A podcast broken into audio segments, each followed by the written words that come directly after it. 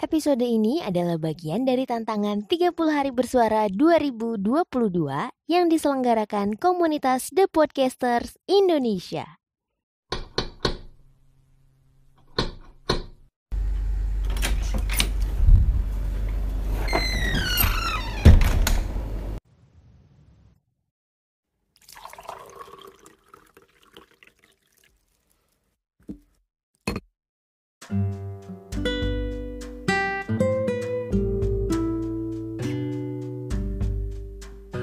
Teman sehati, siapa nih di sini yang senang nonton film?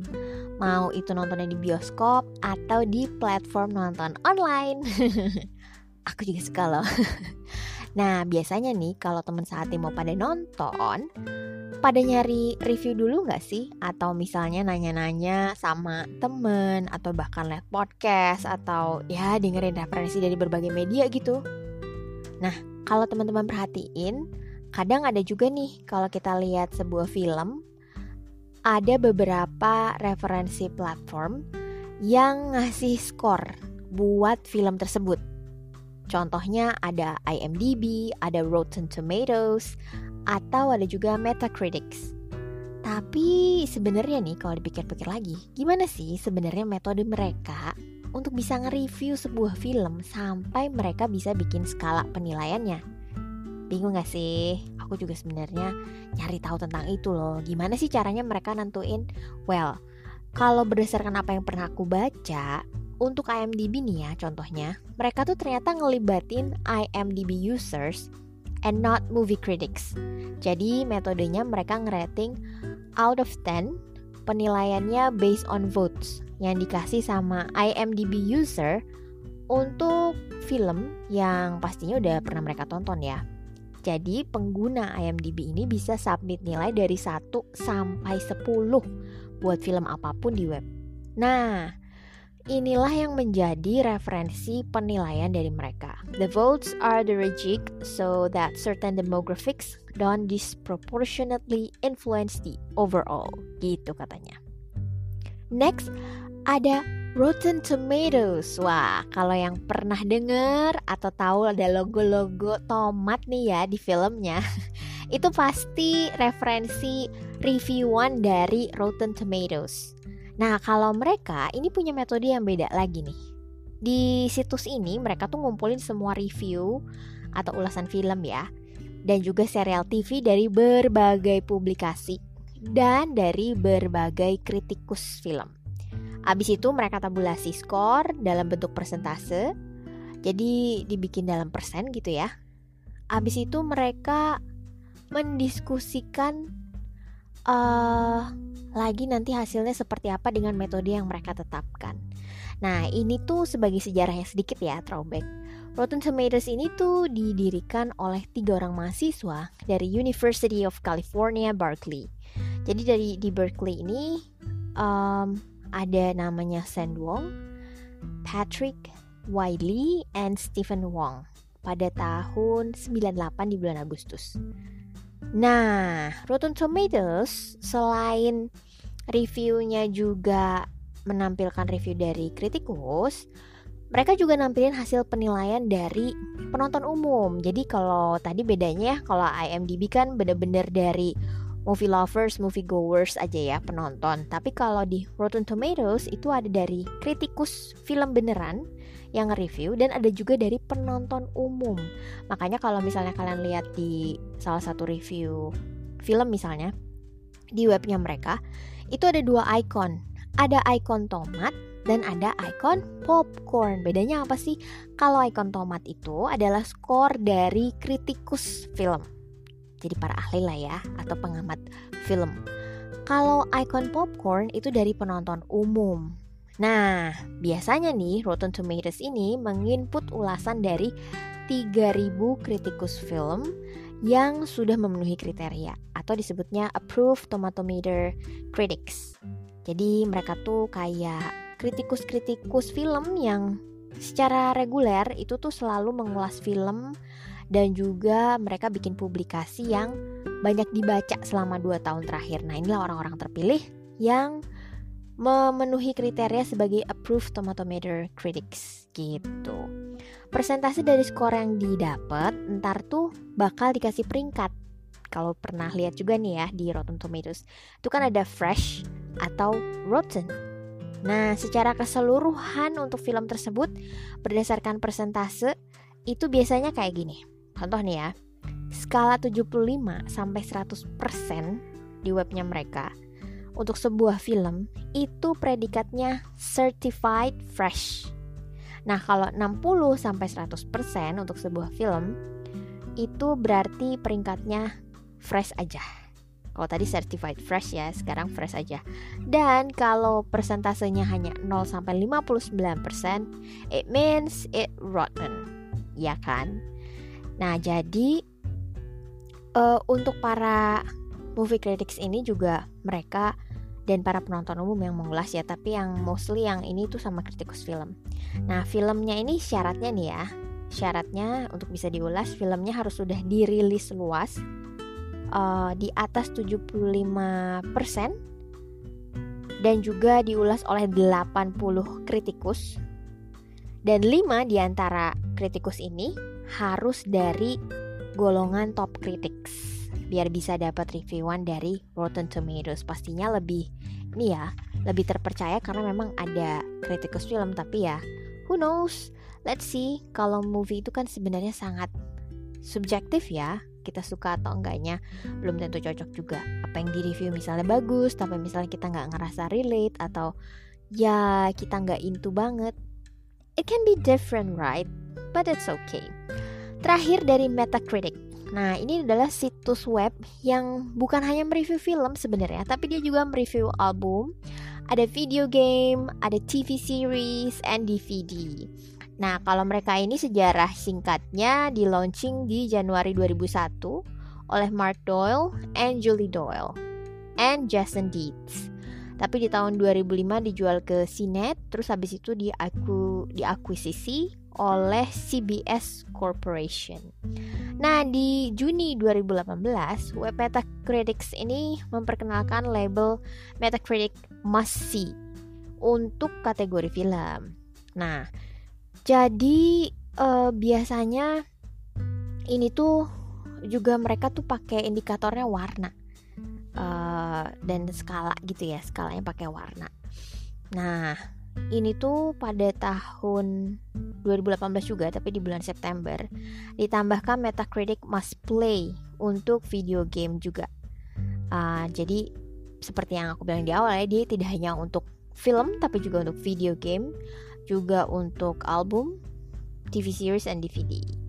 Nah gitu. Jadi kalau misalnya untuk film itu uh, harus mencapai ulasannya minimal 15 ulasan dari para profesional industry Terus ada indikasi warna nih. Biasanya indikasi warna merah itu skalanya 0 sampai 39. Kuning 40 sampai 60 dan hijau 61 sampai 100. Otomatis kalau misalnya dia ada di um, skala hijau itu berarti movie-nya recommended dan reviewnya bagus. Ah, ya kan? Masuknya di hijau, zona hijau. Nah, tapi yang tadi aku bilang juga ya, teman sehati di pertengahan. Review juga belum tentu sesuai kok sama selera pribadi kita, karena semuanya akan sangat subjektif. Dan sebenarnya kita boleh-boleh aja sah-sah aja lihat atau baca review, karena itu bisa kita jadiin referensi aja. Dan juga jangan baper kalau memang ternyata reviewnya tidak sesuai dengan ekspektasi realitanya ya. Realita tidak seindah kenyataan. Pada saat kita nonton filmnya jadi let's say ada beberapa genre film misalnya drama or action atau thriller or horror komedi atau animation atau apa pun itu ternyata nggak sesuai sama ekspektasi kalian ya. Jangan baper ya itu kan memang sangat subjektif.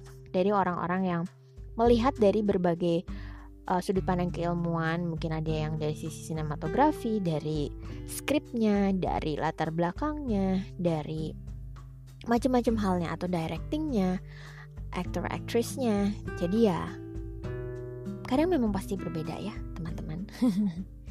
Nah sebagai contoh pribadi aku mau sharing sedikit aja sih. Jadi waktu itu aku pernah mengalami sebuah peristiwa yang berhubungan dengan review mereview. Nah dulu tuh aku join di salah satu komunitas baca Dan karena masih pandemi, jadi kita bertemunya tentunya secara online ya. Dan kebetulan saat itu komunitas kami sedang ada acara diskusi membahas tentang uh, buku yang diadaptasi ke film maupun sebaliknya ya. Misalnya film diadaptasi ke buku gitu. Dan kita mengundang teman-teman dari salah satu komunitas pecinta film lah ya. Let's say seperti itu. Nah, kebetulan waktu itu kan setiap orang memang diperkenankan untuk menyampaikan pendapatnya ya. Jadi apa seri adaptasi atau apa buku uh, yang sudah diadaptasi ke film dan menurut kalian itu bagus. Nah, saya menyampaikan pendapat pribadi tentang film Lord of the Ring yang menurut saya pribadi nih ya, itu contoh suksesnya buku yang diadaptasi menjadi film.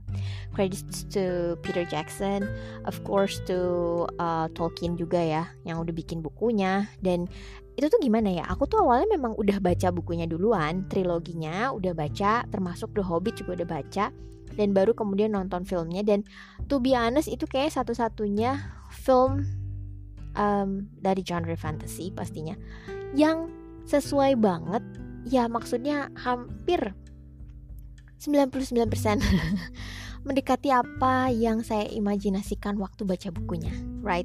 Karena setiap kali kita membaca, kita pasti mengimajinasikan situasi yang ada di dalam buku tersebut dan itu tuh ya mirip banget lah dan sangat uh, seneng banget itu nontonnya, puas gitu. Dan even menang Oscar juga kan filmnya. Nah, aku tuh cerita uh, bahwa sebenarnya kalau disuruh milih aku lebih suka tetap triloginya Lord of the Ring daripada The Hobbit. Karena dari segi buku aja Lord of the Ring itu trilogi ya bukunya ada tiga. Dan itu bisa diadaptasi menjadi naskah yang cukup panjang gitu tanpa ada perubahan misalnya karakter atau cerita yang signifikan. Dan itu tuh cukup gitu istilahnya uh, jadiin tiga cerita gitu kan Fellowship of the Ring, uh, Two Towers sama Return of the King. Nah kalau yang Hobbit itu pada dasarnya bukunya cuma satu, tapi di breakdown jadi tiga, itu tuh jadi agak gimana ya? Menurut saya kurang. Ya pas nonton nggak se heboh waktu saya nonton Lord of the Ring the, se the series lagi Lord of the Ring trilogi ya. Jadi um, ya saya bilang sejujurnya kalau menurut saya saya lebih suka Lord of the Ring. Kalau The Hobbit saya suka bukunya tapi untuk filmnya hmm, kayaknya nggak terlalu gimana gitu ya. Walaupun ya kita tahu juga ya perjuangannya Bilbo Baggins juga luar biasa gitu. Ternyata sebelum Frodo yang pergi ternyata Bilbo juga punya petualangannya sendiri gitu. Tapi somehow jadi kayak ada yang kepanjangan aja sih. Kan saya di awal waktu berpendapat uh, memberikan argumen seperti itu, saya udah bilang nih disclaimer ya teman-teman, saya sangat subjektif karena ini pendapat saya pribadi. Jadi kalau misalnya ada yang tidak sepakat silakan gitu. Jadi saya udah namanya juga open forum buat diskusi ya. Jadi pasti kan ada like and dislike. Tapi rupanya ada salah satu peserta dari komunitas film itu yang tidak sepaham tapi nggak dia sampein gitu. Pas kita lagi diskusi. Malah yang saya kecewa itu ternyata uh, little did I know dia malah posting story. Dan di situ storynya tuh dia screenshot waktu saya lagi menyampaikan pendapat dengan nama dan muka saya terpampang jelas padahal saya juga nggak kenal orangnya itu saya baru pertama kali ketemu dan nggak kenal juga gitu. Dan teman saya yang jadi pengurus di komunitas itu pun nggak kenal dia juga gitu ya. Literally bener-bener baru ketemu. Terus habis itu dia tulis sebuah caption yang jadinya kayak menggiring opini gitu. Dia bilang kenapa kok bisa nggak suka sama The Hobbit? Padahal di situ ada salah satu kisah paling romantis dari Tauriel. Tauriel ini sebenarnya tokohnya nggak ada ya. Kalau di buku The Hobbit itu sebenarnya tokoh ini nggak ada. Cuman in the sake of um, movie purpose gitu, jadi ditampilkanlah tokoh ini supaya lebih menarik aja. Dia seorang elf juga, wanita seorang elf yang uh, ya jago banget lah secara film action gitu karena kalau enggak semuanya akan jadi cowok semua sih sebenarnya. Terus si elf ini dia suka sama salah satu dwarf gitu. Tapi menurut saya ya nggak apa-apa. Maksudnya kalau dia punya pendapat seperti itu kan saya sudah menyampaikan di awal kalau disclaimernya saya sangat subjektif. Ini menurut pendapat saya aja in general ya. Karena kan suruh compare waktu itu tuh di diskusinya. Jadi lebih suka Lord of the Ring atau The Hobbit saya bilang The Lord of the Ring gitu. Dan sayangnya dia menuliskan seperti itu di dalam captionnya uh, saya sebenarnya melihat story itu karena itu di post sama kalau nggak salah sama komunitas saya jadi otomatis saya ngecek kok bisa ya orang seperti itu gitu tidak etis dan ditambah lagi captionnya seperti itu. Tidak perlulah sampai mengcapture muka saya. Apakah saya menyakiti hatinya? Segitunya kan tidak. Itu kan hanyalah sebuah diskusi. Sebuah argumentasi yang harusnya kalau dia tidak sepaham ya selesaikan saja di forum gitu. Kenapa pakai posting-posting nama saya? Itu kan gak etis ya maksudnya tanpa sepengetahuan saya dia main posting muka saya dan nama saya juga. Karena kan kalau misalnya di zoom kelihatan ya. Nah itu juga bikin saya agak kesel. Tapi juga ya udahlah nggak ambil pusing orang nggak pernah ketemu lagi gitu. Tapi seharusnya saya berharap ya siapa pun yang menjadi peserta sebuah diskusi Bisa menjadi lebih dewasa Dan ya dapat menjadi lebih bijaksana bahwa pasti akan terjadi perbedaan pendapat Tapi bukankah itu tujuan diskusi ya?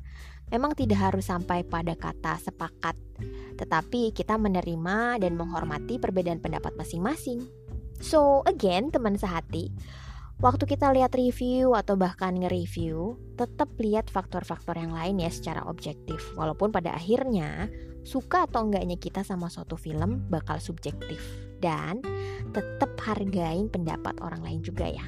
Oke deh kalau gitu. Obrolan kita hari ini sampai di sini dulu ya. Besok kita sambung lagi. Obrolan-obrolan lainnya yang semoga seru juga ya. Aku Ririn, pamit undur diri dulu ya. Happy watching!